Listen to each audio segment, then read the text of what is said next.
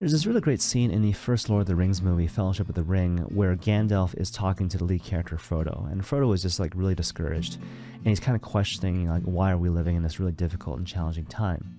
And in response, Gandalf has this really great line. And so, just to kind of paraphrase, basically what he says is, you know, obviously we're not called to, to choose what time in which we live, right? So that's up to the Lord, basically. But then he goes on to say this all we have to decide is what to do with the time we've been given. And obviously, so it goes with us, right? There's so many things which are completely beyond our control. And yet, the Lord calls us to focus on doing the few things He wants us to do carefully and well. Not because we're being pessimistic or despondent, but rather because we trust deeply in God. We firmly trust in the fact that God has the past, present, and future in the palm of His hand. And so, therefore, we can surrender to His providence and just focus right now in the present moment.